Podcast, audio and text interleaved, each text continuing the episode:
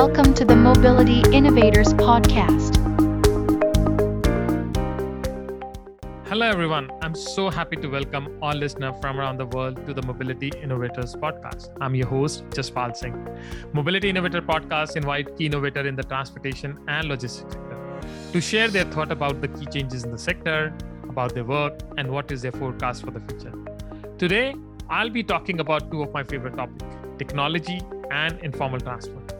Our today guest is a real hustler. He's the CEO and co founder of Where Is My Transport the technology company is building the largest source of mobility and location data for emerging markets, producing and maintaining public transport network information from every mode of transport, whether it's formal and informal, as well as the adjacent data like point of interest and real-time alert. He has built three venture and all his venture have been tech related. In high school, in university, and now with Where Is My Transport. He faced a lot of challenges but has continued his entrepreneurial journey and got big success. He co founded his venture as a bootstrap business in South Africa between 2008 and 2014, at which point he realized his ambitions were global. Where is My Transport was reincorporated as a venture capital backed business in the UK in 2015, and since then has raised more than $28 million from some of the notable investors. I'm so happy to welcome Devin de Vries, CEO and co founder of Where Is My Transport. Before starting this episode, I would like to share a couple of general definitions for the audience. Informal transport. Informal transport is the transportation services offered by individual in the low transport governance environment using various type of vehicle.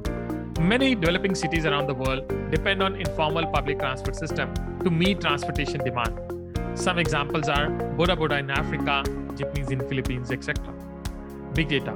Big data refer to extremely large data sets now able to be acquired, stored, interpreted through the modern technology. The big data process involved data acquisition, processing, aggregation, and delivery. I had a long conversation with Devin, given his experience and knowledge in the sector. So we decided to break this episode into two parts. The first episode will be published this week, so keep track of the next episode. It's now time to listen and learn. Hello, Devin. Thank you so much for joining us on this show. I'm really looking forward to our conversation today. Uh, thanks for having me, Jaspal. It's good to be here. Great. Today, I'll be spending time getting to know more about you, about where is my transport, your journey as an entrepreneur, and your thought on the application of technology in mobility. And to begin with, I would like to ask you to share a little bit more about yourself. And also, are there any interesting fact about your career that you haven't put on LinkedIn? Uh, I should hope. I should hope there's a number of uh, more interesting aspects to myself that are not on the internet. Um, but yeah, I guess uh, growing up, you know, I I was an avid sportsman, um, but uh, that was never something that went in the direction of going pro. But uh, it did uh, deeply entrenched uh, sort of discipline uh, within the way that I work and the way that I approach life. And so, uh, you know, being an avid sportsman growing up is definitely a part of what has has shaped me as a as a mm. person. Um, I also have a, a deep love of the act of building with purpose. Mm. Uh, and the rate of learning that that building requires and so really for me where is my transport is is a manifestation of of that love of of building with purpose and uh, uh, as you know i've mentioned to you before this is my third endeavor in life uh, but it's my first venture back journey and uh, yeah the first one that's uh, truly also gone to scale so uh, a completely different set of, of lessons and experiences um, I'm also an engineer at heart. Uh, I don't get to uh, work on the tech directly nowadays, but growing up, uh, technology, coding, uh, computers for me were like Lego blocks are for many kids. And mm. so uh, that was something that was uh, in the household and in my, my space of play, you could say. and so at the end of the day, no matter what it is that I'm engaging in building, technology is absolutely going to be at the core of it. And uh, I guess in terms of spending your time time is a precious thing for for all of us and uh, i really just want to be doing things that matter and for me things that matter sit at the intersection of working as a team uh, integrating technology and uh, rooted in emerging markets and, and, and aiding humans within emerging markets. So I think that's sort of the three-way intersection of, of also things that uh, invoke and ignite that passion for me.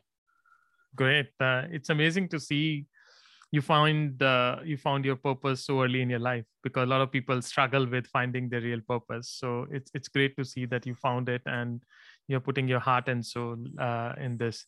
Uh, so uh, my next question is about your your journey. You already mentioned about you built three venture, so which show that you are you are like a persistent guy who want to push thing hard till you complete it. So you earned your degree in bachelor in business science and with major in information system, and you were the team leader of a team which was in final round of Microsoft Imagine World Cup uh, Rural Innovation Award, uh, Innovation Accelerator Award, and Software Development Award, which show that you were always in technology. Uh, and you launched one of your earliest consumer pro- product called Find My Way in 2012. And launch Where Is My Transport, which is today, is in 2015. So I'm curious to know more about your journey from Find My Way to Where Is My Transport, and which user and problem do Where Is My Transport serve? Well, I mean, the journey for Where is My Transport has been a, a long one. Uh, as you mentioned, it started under the auspices of a university thesis project, uh, then went on to be a bootstrapped business yeah. uh, for the first several years. And at some point, uh, we made the transition into this is something we wish to scale up. And for that, we took on venture capital. Uh, and, and that's the journey most people read about, sort of 2015 onwards. But you know, or if I track all the way back to the beginning, perhaps not as articulately, uh, uh, you know, put out there into the world, but the purpose has been the same all along, which is to empower people everywhere to get where they need to go. Uh, it, I think the purpose statement in the early stages used to say empower people everywhere to get where they want to go. And mm. we've just changed that want to need uh, as a way of sort of underscoring that this is core to people's everyday life. And it's not a matter of a choice of mobility uh, for them. It's this is the mobility that they rely on, public yeah. transportation, and uh, yeah, the that that desire to enable a better quality of life for human beings that are reliant on public transport across emerging markets yeah. has always been the thing that has sort of underpinned uh, the purpose behind uh, where is my transport and the group of people that that it, it's brought together. Um, and you know, for for people outside, I guess uh, they will look at this journey and uh, they'll observe sort of the the different paths that we've taken, the different products that we've put out uh, over the years. But uh, ultimately, I think it's it's helpful to remember that all of this has been underpinned by a single purpose that has been unwavering, uh, both for myself and and for the business. And yeah, that journey has taken us. You mentioned Find My Way as an app. Actually, preceding Find My Way, there was a uh, I was going to say USSD, but it was actually SMS. Was, there was an SMS-based version of okay. uh, a journey a journey planner. Um, but ultimately, we we began with an app with the intention of helping people that are public transport users, commuters. We then moved on to building out a platform or an API, if you if you will, uh, that provided information and services uh, in the public transport space. And that did everything from providing passenger information uh, systems uh, through to running the signage at the stations and stops, through to operating the call centers where transit information was, was served up and managed, to uh, these central data stores that governments and cities and operators and agencies would utilize to, to house all that transport data and manage it. And uh, then we got to a point where in order to scale that platform, we actually needed to obviously put data into it. And yeah. what we were quickly finding was that was actually the inhibitor of being able to scale market on market. Um, you can build all this fantastic technology, but if there's no good data to put into it, then there's really nothing for you to put out that is of greater increased value. and so data actually became the key challenge that we needed to solve. And that started off, you know, tip of Africa. You know our story there. We spread throughout Africa and ultimately uh, moved into uh, Southeastern Europe, Latin America, Southeast Asia, and South Asia, and uh, ultimately achieving global scale. And actually, very soon we'll be uh, crossing the 50 city uh, oh. um, milestone for the business, which is which is quite remarkable, mapping 50 cities around the world. So. Um, yeah, and then as you may have read about, uh, we we finally circled all the way back to um, directly engaging the user again through a consumer offering uh, that we put out in the middle of uh, the pandemic uh, in, in late 2020. And that has been our effort to bring together all of the various data offerings, the platform technology, in order to drive an improved human experience yeah. uh, on public transportation and in emerging market cities. And one where we're not accountable to building what we have done at a scale of many multiples, uh, millions of users for, for different markets, where we put out these white labeled apps for cities and governments and agencies. But you could say they were the, they held the pen in terms of adapting the designs and how the products would ultimately manifest. And that often led to less than less than the best decisions being made in that product space. So it's wonderful to now be in a space where we are putting out a product that uh, nobody but us are the people holding the pen for yeah. uh, the features and how the product is crafted and how it, uh, it drives uh, the, the user experience. Um, so I do feel like we've come somewhat full circle uh, from trying to aid the user directly to working with operators, governments, and cities uh, to focusing on the data and, and the platform scale and then coming back to the users again. oh, that's that's life. It's always full circle. You come back to where you start. Uh, and and I really like your mission, what you mentioned about empowering people so that they can go where they need to go. Because a lot of time in city we forget a lot of these people don't have choice uh, except the public transit so they have no other choice but to use public transport. And and you are actually helping those people to make the journey more comfortable and uh, providing the real information to them. I i love uh, what you're doing. Uh, in fact uh, that's that's my next question is about uh, how you move from africa to global world because it's a it's a feat not many company has able to achieve. Uh, the Google Map launched in 2005, and Where is My Transport begin in South Africa in 2008 and i would say you are one of the world's earliest player in mobility technology. Uh, like you mentioned sms based journey planner. I never even heard about that. So so that's great. Uh, and and also you build a company mobility company in a space which is not very investor friendly because it's hard to sell this idea to investor but you still manage to do it. So i would i would love to know more about that. But currently you provide data for africa latin america southeast uh, Europe, South, and Southeast Asia. What were the learning you take away from building a bootstrap business that began its journey in Africa? Because it's not easy. And uh, what did you discover about people mobility behavior in these countries? Now you're working in so many different countries. Anything which surprised you about people behavior in these countries? Yeah, there's a there's a few questions there. I mean, I'll start just briefly reflecting on the bootstrapping. Um, at the end of the day, bootstrapping is a tremendous discipline and something I believe every founder, every founding team should experience. Uh, it truly forces you to narrow your focus, to uh, truly question and battle test uh, what you believe is the place to put your your your sort of minimum viable effort uh, to to to realize something that uh, allows you to know you're taking the right path. Um, and you know, at the end of the day, too much capital too soon can be detrimental. Uh, there was an investor that used to liken it once to venture capital is a little bit like jet fuel. Uh, mm-hmm. but the thing is, you only want to put jet fuel into a jet. You don't yeah. want to put jet fuel into a motor car. Otherwise, it's more likely to to combust rather rather than to drive. So um, yeah, the at the at the end of the day, bootstrapping definitely taught me a different set of disciplines about uh, what it means to run a business, uh, what it means to be scrappy, what it means to do a lot with very little.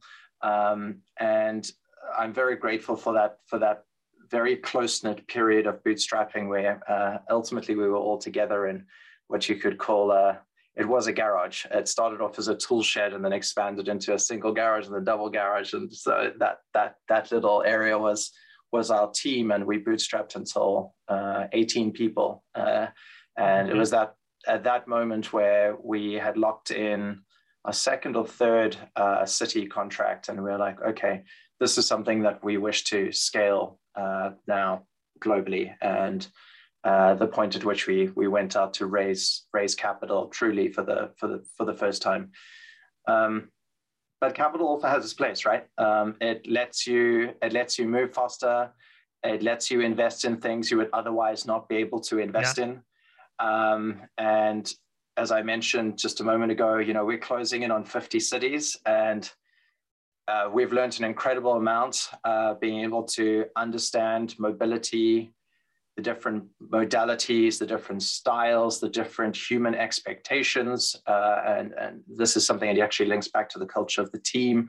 Uh, you know, with diversity also comes, uh, you know, differing expectations. And as the, the same exists for people that are users of public transportation in different parts of the world. Yeah. And yeah, maybe just, you know, thinking of a, the second part of your question, um, some of the observations that uh, I've had that uh, have struck me or stayed with me um, from, in in particular, reflecting on the differences between developed markets and and emerging markets.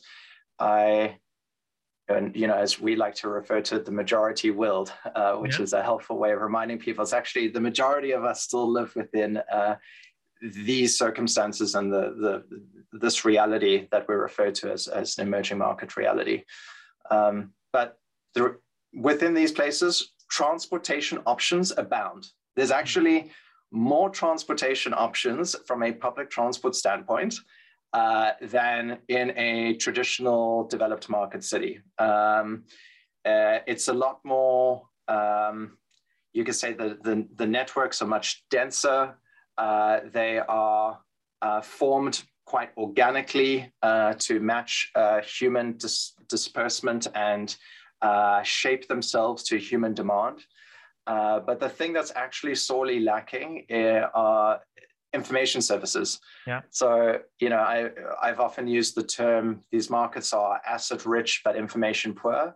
Mm. And yeah, I would, I would adapt that slightly and say they're option rich, but information poor. And so, what information really uh, has the power to do is to bridge that gap for for people to understand what the options are. Because the mistake that we make is that when I am traveling across the city, when something goes wrong, um, that I know what all my options are around me. And you and I both know from spending extensive time yeah. uh, traveling in and working in emerging markets, uh, that's just not true. Um, and so this is where information really stands to empower uh, the individual. Uh, the other, the other, uh, I think, critical observation is that Plan B is a question that lives in people's minds within emerging markets that is perhaps fundamentally different from the reason a person uses mobility app in a developed market. So in a developed market environment, I expect that when I go down to the station, if the bus says it's going to arrive in two or three minutes, yeah. it's going to arrive in two or three minutes. And you could say my my flexibility or my level of patience is counted in seconds and minutes, uh, not in in multiples of minutes to quarter hours to half hours. Yeah. Um, but within the emerging market context, uh, the individual just would love to have just a bit of information about is the vehicle coming? Uh, is it coming within a half an hour time frame or a 15 minute time frame? Um, and if the vehicle's not coming, what might my options be? Because the reality is more than 50% of the time, your plan A doesn't go to plan and you have to revert to a plan B and that's and that's a fundamental difference within these markets and so once again you know, it doesn't mean putting more buses or more trains or more minibuses onto the streets. Uh, just means like, how do you make the information of this very uh, transport rich environment available so people actually understand how they can alter their journey to have a reliable alternative plan um, available to them. And yeah, I think the last thing that's worth reflecting on is just the time, the average time that the individual spends in transit on a daily basis is uh, it, it, it is significantly longer than yeah. what you experience within a developed market environment. We we often uh, within the business we refer to people in developed markets as there and back again uh, commuters. Uh, you know, anything from half an hour to an hour in, half an hour to an hour back. Uh, and for many of us that are more privileged, we just get to sit behind our cameras like this and work remotely. Yeah. But the reality is, a large portion of the population that are uh, reliant on public transportation are also reliant on commuting to and from work. And often for them, work is a multi location trip, it's a change trip. And so uh, once again, access to information disproportionately affects that individual because of the sheer number of trips they're taking yeah. and the total number of hours that they're spending in transit. Um, but I guess one of the other ways to look at this is that it does mean that this information stands to affect a disproportionately large part of a person's day, and it is relevant to a disproportionately large part of uh, the commuter or the individual's day within these markets. And so that's also a tremendous opportunity for private companies, technology companies, and the likes to be able to service that, that human need um, uh, by leveraging that information. No, that's a great point you mentioned because uh, in developing country, people need to spend at least two to three hours in the travel. And and sometimes it can even stretch to four. And, and you can imagine like working for eight to ten hours and spending four hours in commute. Uh, it's a big part of their daily life and and they don't have energy. So providing that right information. In fact you remind me in delhi at any point of time you can see at least 15 mode of transport uh, on the street. So there are so many options available from the high tech bus and the metro and all but there are so many mode already exists. It's just the information which is lacking. You don't know when is the next bus coming. And i really love your point about bootstrapping uh, because i meet a lot of entrepreneur and they don't even have a jet or not even a car and they're still looking for a jet fuel. So so i love your analogy about like first you need to build a jet to get the jet fuel. Uh, and i can see that's why you're able to expand and you're able to build uh, a team across the globe. And actually this is my follow-up question that you build a fully remote business from the beginning because you were bootstrapped you didn't spend money on creating a lavish office or or putting uh, multiple office everywhere uh, and you have team member in europe africa latin america and southeast asia. How do you manage such a geographically and culturally diverse team? And can you share more about the concept of hyperlocalism? I i know you you love this concept about hyperlocalism. What is it all about? Um, yeah, at the end of the day, uh, you know, I, I believe that diversity is absolutely an advantage. Uh, it's an advantage in society. It's an advantage for for for business. Um, at the end of the day, even you know around us, it's uh, biodiversity. I think as a as a you know, as species, we are starting to cotton onto the fact that this is really important for how we live and how we evolve and how we also tend to our health.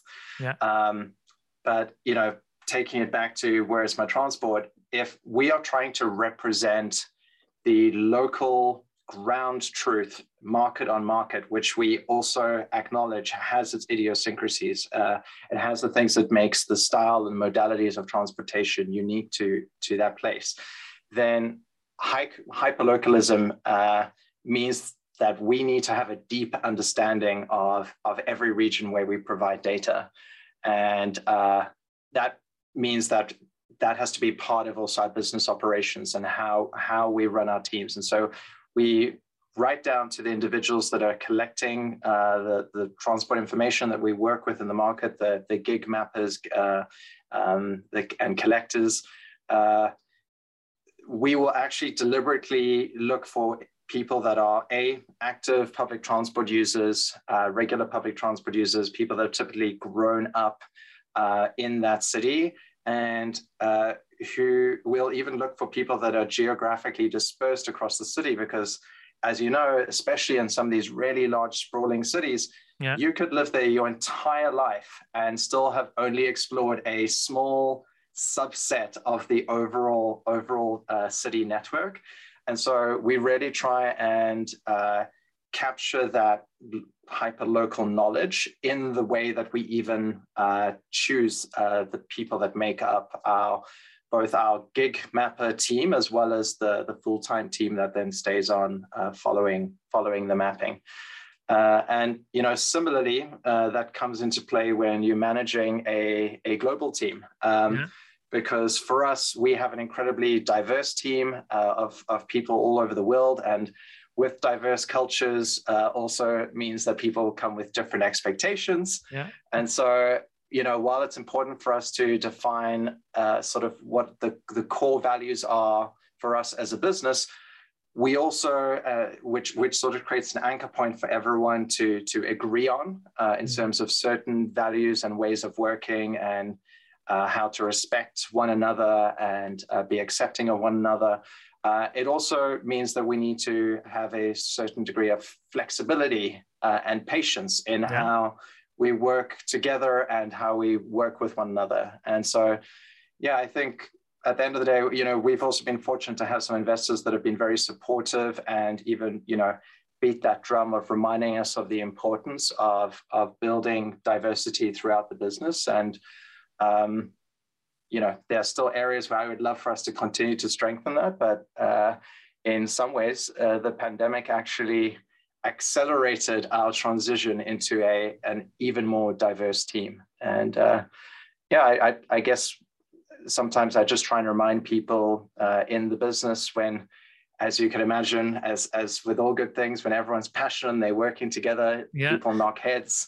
And I just try and remind people that you know try and approach with a uh, a mindset of best intentions and aiming to understand the other. Uh, and when you create that space and you approach in that manner, um, you allow room for ideas and, and difference to, to germinate and come together and, and often land you with something stronger than what you would have had if you had just kept to, to your personal views. So um, I realize we've taken a bit of a, a, right turn there, but uh, I really believe that hyperlocalism plays a strong role both in how our business is able to produce such exceptional uh, data quality and data offerings that is just way ahead of everyone else. And you know that that actually is in in a number of ways bedded in uh, that uh, love of diversity that's great. That's a dna of your company the love of diversity not for customer but also for employee. And i agree with you. A lot of time we see people or things from our own lens. We need to sometimes change our lens and look at from other other perspective. And the, the culture is is very diverse across the globe. I see in some country raising question is a good thing in in some countries raising question is a bad thing because they feel like how can you question me on different thing. And in in some country if you don't question they feel like you're not able to understand or you're not working hard. So it's it's very important to have that anchor point. I love your your notion about that anchor point. Uh, uh, recently where is my transport uh, published that paper uh, navigating growth? And i must say it's tons of knowledge. I'll happy to put it in the show note because people should read it. Uh, you talk about a lot of new thing. But the thing which catch my attention is the first line of the paper which say there are so i'll, I'll read that line uh, there are several major lessons from the evolution of both technology and mobility over the past 10 years, and that are likely to have an impact on their collective future in the both developed and emerging market, which is great. Uh, it means that what we've seen in 10 years will have a bigger impact in next 10 years.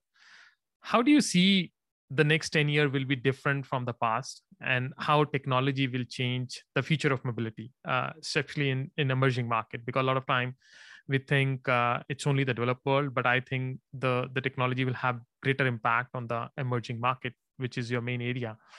And what role will where is my transport will play in this transformation?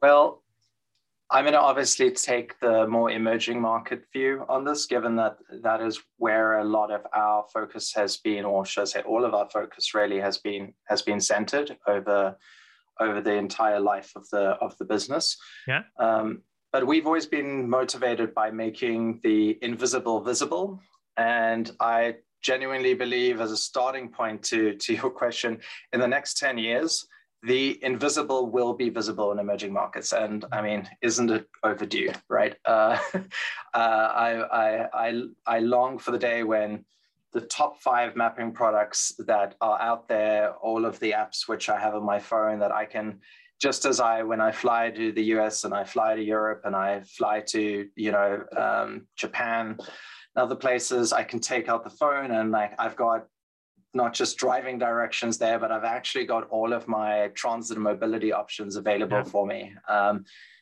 but this is just not true today uh, for any of the mapping products um, uh, that we use because ultimately they've been designed largely for people that are trying to find restaurants and bars and drive their car. Those, those have been the primary users of many of those products. And so uh, I, I, I really believe that within the emerging markets, this presents an incredible opportunity. You know, it's uh, we've put out the numbers before, but on the conservative side, we've we've spoken about two billion users of public transport. I know recently we we tallied out tallied up some newer figures that were put out by uh, UN and, and other organizations, and the figure is actually just shy of three billion uh, users of public transportation across emerging markets. And you know that's that that's an incredible opportunity yeah. for any business seeking to grow their user base and to um, approach uh, these new internet users in high growth markets and so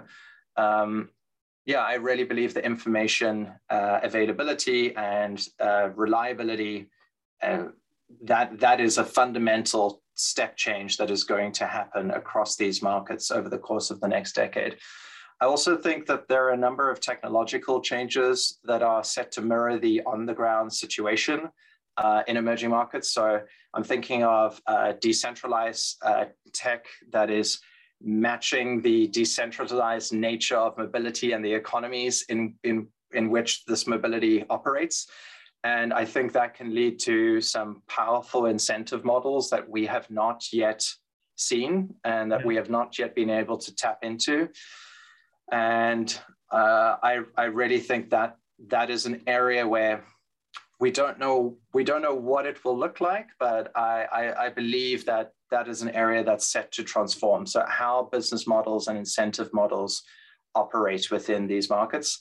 Um, you know, at the end of the day, public transport is here to stay. Um, and uh, hopefully uh, also something that will uh, that will grow. And I think where technology can really uh, stand to to help is to bridge the gap between the supply and the need. As I mentioned, you know these markets are not transit poor; they are transit rich. They have uh, they have more optionality because they are also a mixture of state operated transportation and uh, let me call it community operated transportation.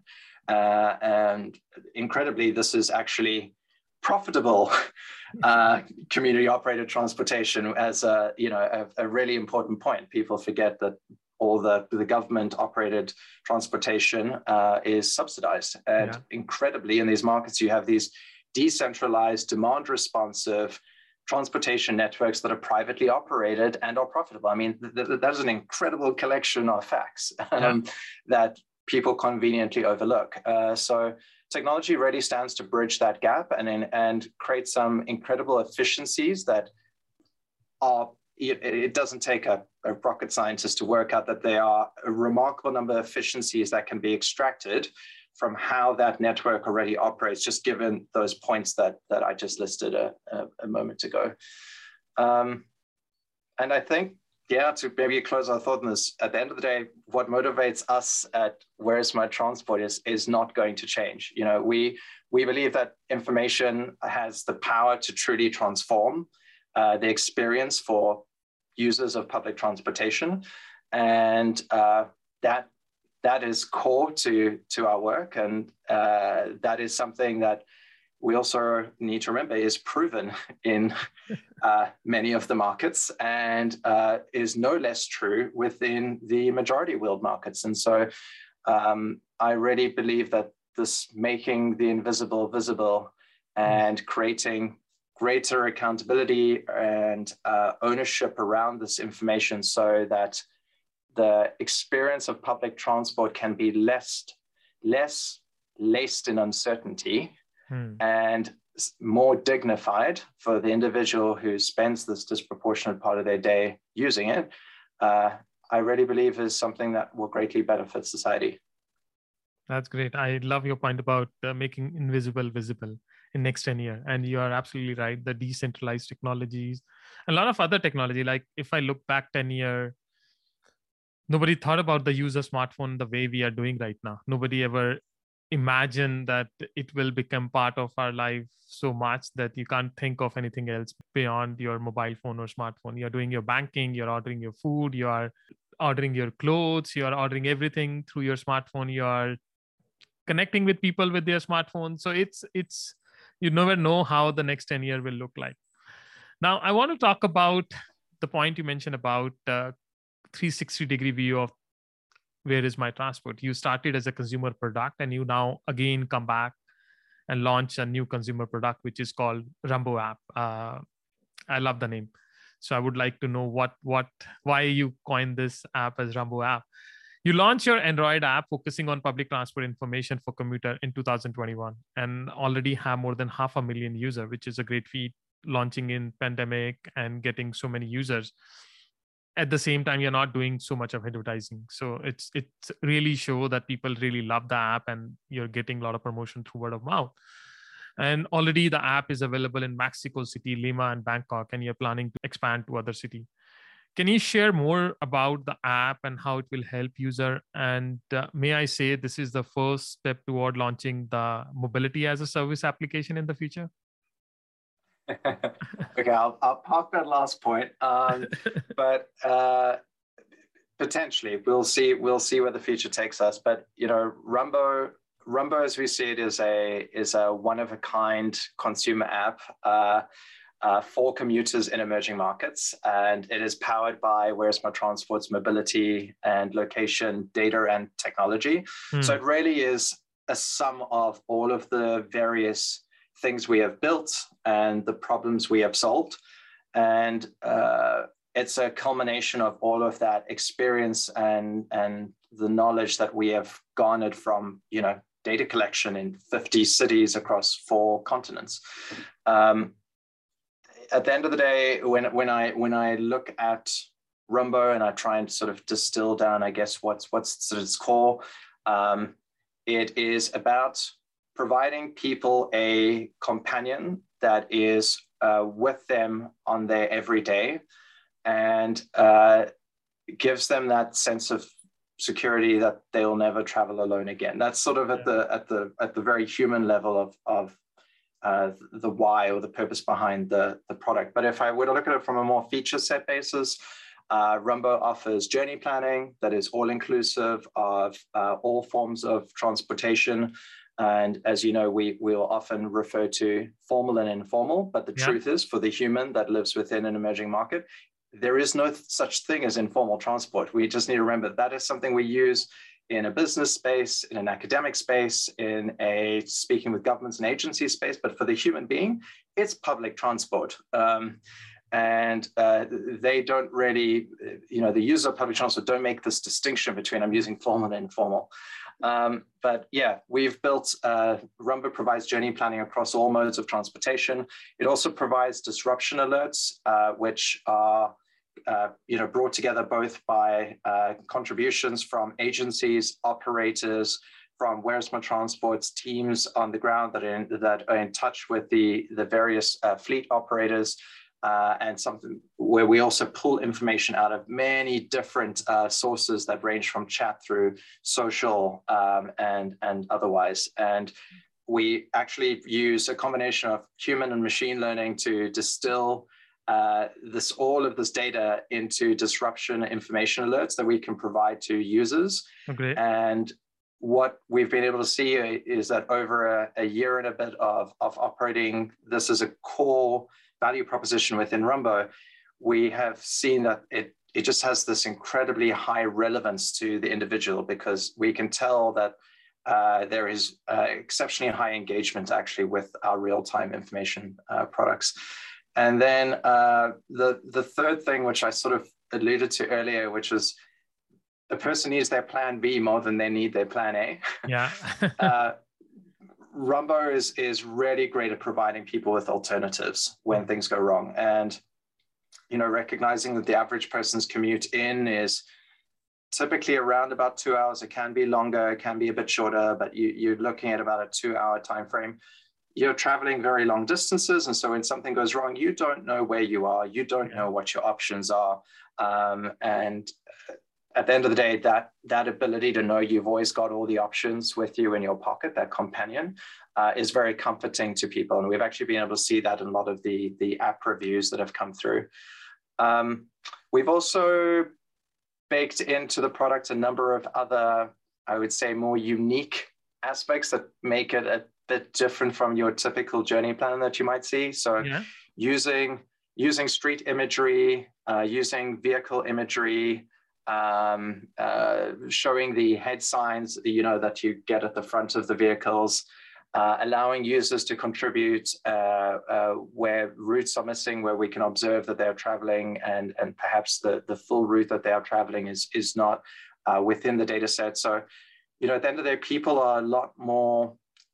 Um, there's a, there's a far greater desire to participate in community and to share with one another. And so we have also tried to capture that within the application experience uh, in order to give people that freedom to engage and in some ways therefore also democratize the ownership of the data uh, mm. and allow the community to participate and aid in uh, keeping the information up to date and accurate to the ground truth that's a great point uh, which you mentioned about uh, be a companion in their journey because a lot of time there are journey planner which give you option okay how to go point a to point b but there are not many app which are tell you if something goes wrong what to do. And especially when when you don't know what is going wrong in the other end of the service or middle of the service how will you find out? So it's a great point which you mentioned that uh, helping people not only to have their plan a but also make them ready for their plan b uh, because uh, when you have to commute for two hours you don't know and in a new city. And sometimes if you're you're traveling every day uh, these people have no other option. They can't just hire a uber to go from point a to point b. They need some cheaper mode. Uh, they don't want to spend their whole day earning just to transport themselves from point a to point b. So for providing those disruption and these notices. And that's why i can see you have one of the highest rating for a newly launched app because generally people get a negative review but you thought through and you work very hard uh, so people really love the app. And I, I i i read some of the review. So i do these kind of investigations. I saw how people are you know asking you to add more and giving more information and provide more information which is good. Getting uh, feedback from the user and uh, when people ask you to do something. So great. Congratulations on that. Uh, you mentioned one important point earlier which is that more than 2 billion people are using public transport in emerging market. And and in fact you mentioned now it's 3 billion. So you added 50% more users uh, which is true because a lot of these people are dependent on public transport in emerging market and sometimes we ignore them. But the other key thing which we always ignore is that uh, most of these users are female traveler. In fact in in developed market it's around 60% of the users are women yeah. traveler and and i would be curious to know if you have any gender related data uh, on emerging market. But my main point i want to ask you is that where is my transport is working with Tumi to decode uh, women mobility experience across three african city which is amazing. I'm looking forward uh, what will come out of that. I would love to know more about this project what you are doing with Tumi and are you planning to expand it to other city? What is your long term vision for women in mobility uh, so actually, this is an incredible initiative that uh, has been driven by uh, an, a very, very strong research um, team that we have within the business.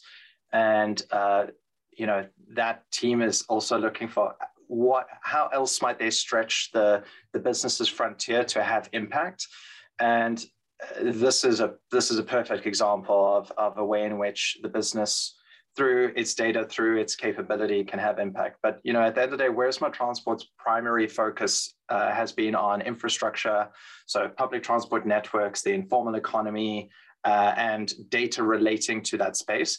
So we haven't actually produced gender related data from uh, those that are using and operating these services before.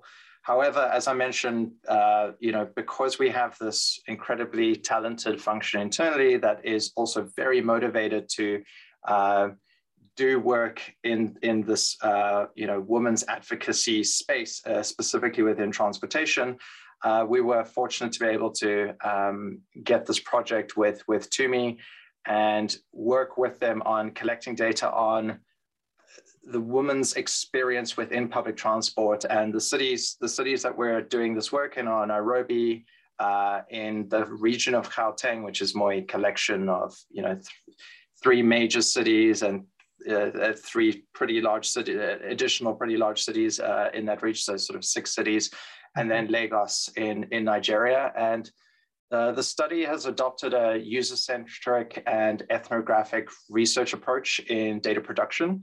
Um, and you know the the sort of way that we have gone about extracting these deep insights on the motivations of women using public transport is a combination of surveys and workshops and ride-alongs. And the team has also been very careful to not just type one one type of, of woman, if you will, but yeah. try to really get a diverse uh, sort of set of, of, of experiences. Uh, and so, you know, we've got about 200 participants in each city uh, that we are interviewing. So I think in total, there'll be about 600 participants that'll be uh, interviewed as part of the research study. And they'll range from students through uh, merchants or informal traders uh, through to working professionals and mothers. Uh, and that's obviously not the full band, but just to give you a sense of sort yeah. of the diversity within uh, the, the set of participants. And yeah, I know uh, that the team over at TUMI are also looking to uh, scale this to other cities, both in Africa and globally. And, you know, hopefully we can be part of helping them create the, the first database of its kind uh, uh, on women's usage and behavioral patterns in, in public transport. So yeah, it's, it's an exciting it's an exciting piece of work, and it's really great that our team is getting to uh, you know really get this out of the blocks and onto the track as as something meaningful. That's great, uh, and and you rightly mentioned it's it's important to have that diverse audience because the travel pattern for women is very different, and they need to do many more trips than than us. Uh, they they need to complete their mother duty. They need to complete their homemaker duty. They have to sometime work in the offices uh, so they have to complete their professional duties so uh, they have to take three or four journey in a day to complete all those all those trips very different I, I, to the to the male counterparts, right? This, the the sheer number of change change trips that women have to do versus men is just night it's night and day. Yeah. Uh, yeah so the no, exposure period is also much greater. No, I'm looking forward what will be the outcome of that study and see uh, what are the key learning which other city can adopt adopt from the city and how it will be expanded. Now let's talk about the latest technology which you mentioned about decentralized uh, technology. So web3 blockchain and nft how do you envision these technology can use in fragmented mobility services? I mean there are a lot of use cases we talk about in developed market and and in the formal public transport but how do you see these technology can be used for for these informal setting uh, of transport in emerging market in in your paper you mentioned about some potential cases i read about that one was uh, secure offline ticket payment which i'm curious to know how to how to do that and then you mentioned about NFT transit passes, in mass deployment, royalty for user generated content, uh, which you mentioned democratizing the data, like users should own the data. And in fact, we did a podcast on this uh, blockchain in mobility. But I would be very curious to learn your perspective on this. And what are where is my transport future project around these technology? If you want to give a brief glimpse about about that. Um, so yeah, the, the the blockchain space is you know uh, as I think I, I, mentioned in in my part of the of the papers. Uh, unfortunately, everyone sort of notices the can I call it the red flag over here distracting us all, which is the the crypto hype and the tokens yeah. and all the rest. But if you're able to just step back from all of that and look at what the underlying technology can enable. It's a little bit like uh, when we had the advent of the internet and people didn't really understand all of its applications. Uh, I mean, there's some remarkable interviews if you go back to the 90s and look up sort of CNBC interviews on people trying to discuss what the at sign, yeah. what the at sign does. um, and it's remarkable. You fast forward to today and you've got, you know, a two-year-old understands what, what that is. Um, and so, um, I feel the same way about the space of blockchain and Web3. Yes, there's a lot of hype. There will be a lot of stuff that will just be flavor of the month, flavor of the year, and will it will drain away with time. But out of out of this noise, out of all this activity, there are also going to be many new um, changes that will that will underpin uh, you know big macro shifts uh, that we will see in in many different sectors, and transportation is is is no different. Um, I I think I mentioned uh, ticketing as one of those areas. I've I've I've seen work that's been done uh, in in the space where startups are looking at uh, how do you provide ticketing regardless of the phone type that an individual is using mm. and you know we've all gotten very used to the use of qr codes thanks to the pandemic because yeah. we don't want to hold slips of paper and so everyone is using qr codes so actually in a crazy scenario qr codes are not new but th- their adoption has suddenly seen sort of this parabolic uptake yeah. and people are a lot more accustomed to it and uh, in the same manner, uh, QR codes can also be used to represent a wallet. And so people can have a wallet distributed to them, uh, and that wallet can hold a, a pass uh, that can be both in the form of, of money uh, that yeah. can be spent on the transportation ticket, or it could be as you've mentioned, some kind of an NFT that is more representative of a, a week pass, a month pass. It can also have much deeper data connected to it that connects to identity, which says that you're a pensioner or you're a student uh, uh, or you're a healthcare worker.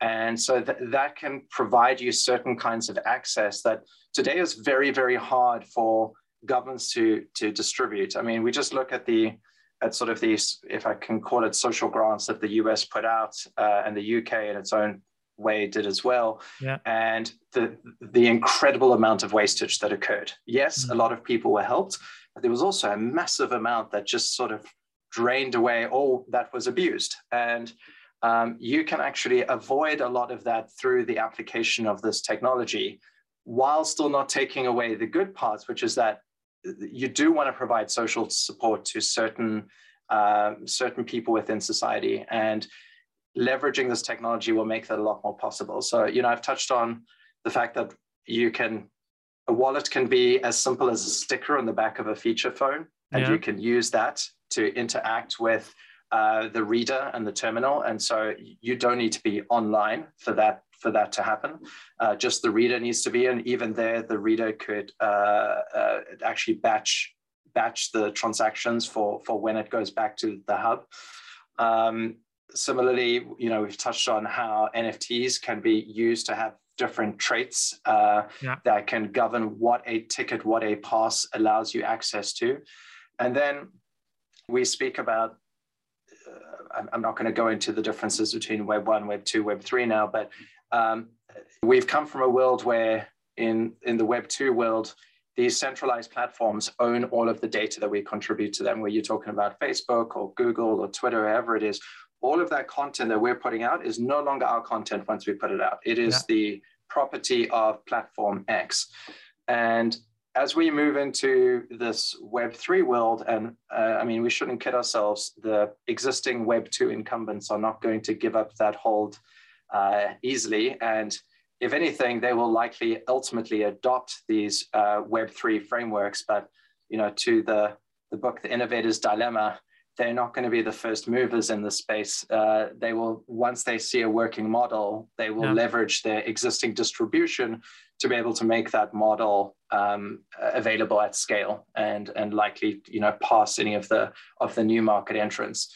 But um, at the end of the day, if there were a way for um, users to be not just incentivized, but um, given something meaningful back for their contributions, whether it is contributions of POIs and landmarks or uh, contributions of updating the uh, transit information that is not owned by any one central authority, but is yeah. sort of, as I said, in many ways operated by the community.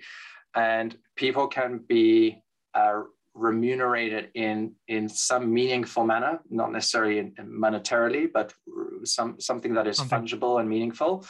Um, that that is at within the essence of this Web3 world, where you uh, have some degree of ownership, but you are also able to reap the rewards of your contributions. And I believe that when we look at the solutions that are going to um, hopefully solve this future that we are moving into within yeah. emerging markets, to the point that we spoke about earlier, with there will be a lot of room for efficiencies and optimizations within the business models I, I fundamentally believe that this technology will allow the flow of value to occur in ways where we couldn't create sort of multi-party alignment and trust between all of these stakeholders. Yeah. But leveraging uh, this underlying uh, blockchain technology, we will be able to align these actors within future business models.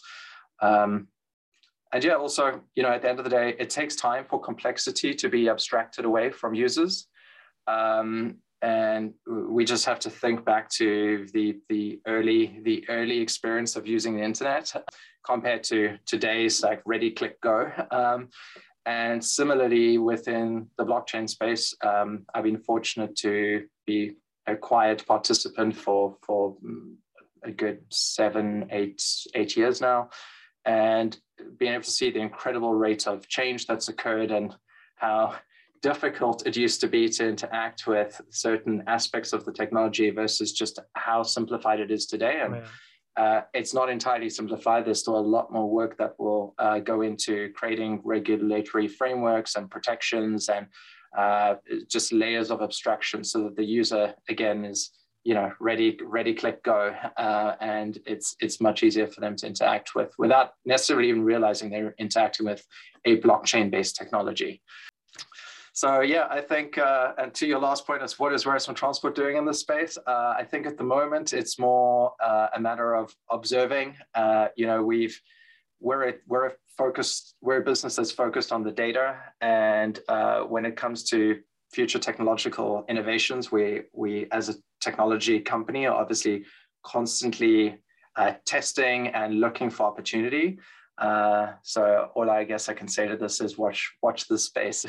yeah, or I would say there'll be a lot of invisible will be visible in next five years. So we will see a lot of these uh, things which are not visible right now. A lot of people have skepticism about about the whole thing will go away and we'll see the underlying technology how decentralized can help and probably we'll have a Rumbo app with the blockchain technology, helping user to crowdsource the data and get some benefit out of it.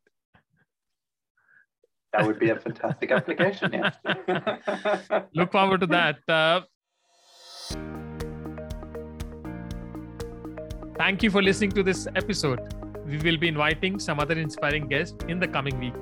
You can subscribe to this podcast online to get the notification for the next episode. If you like this podcast, please don't forget to give us a five star rating, as it will help us to spread our message.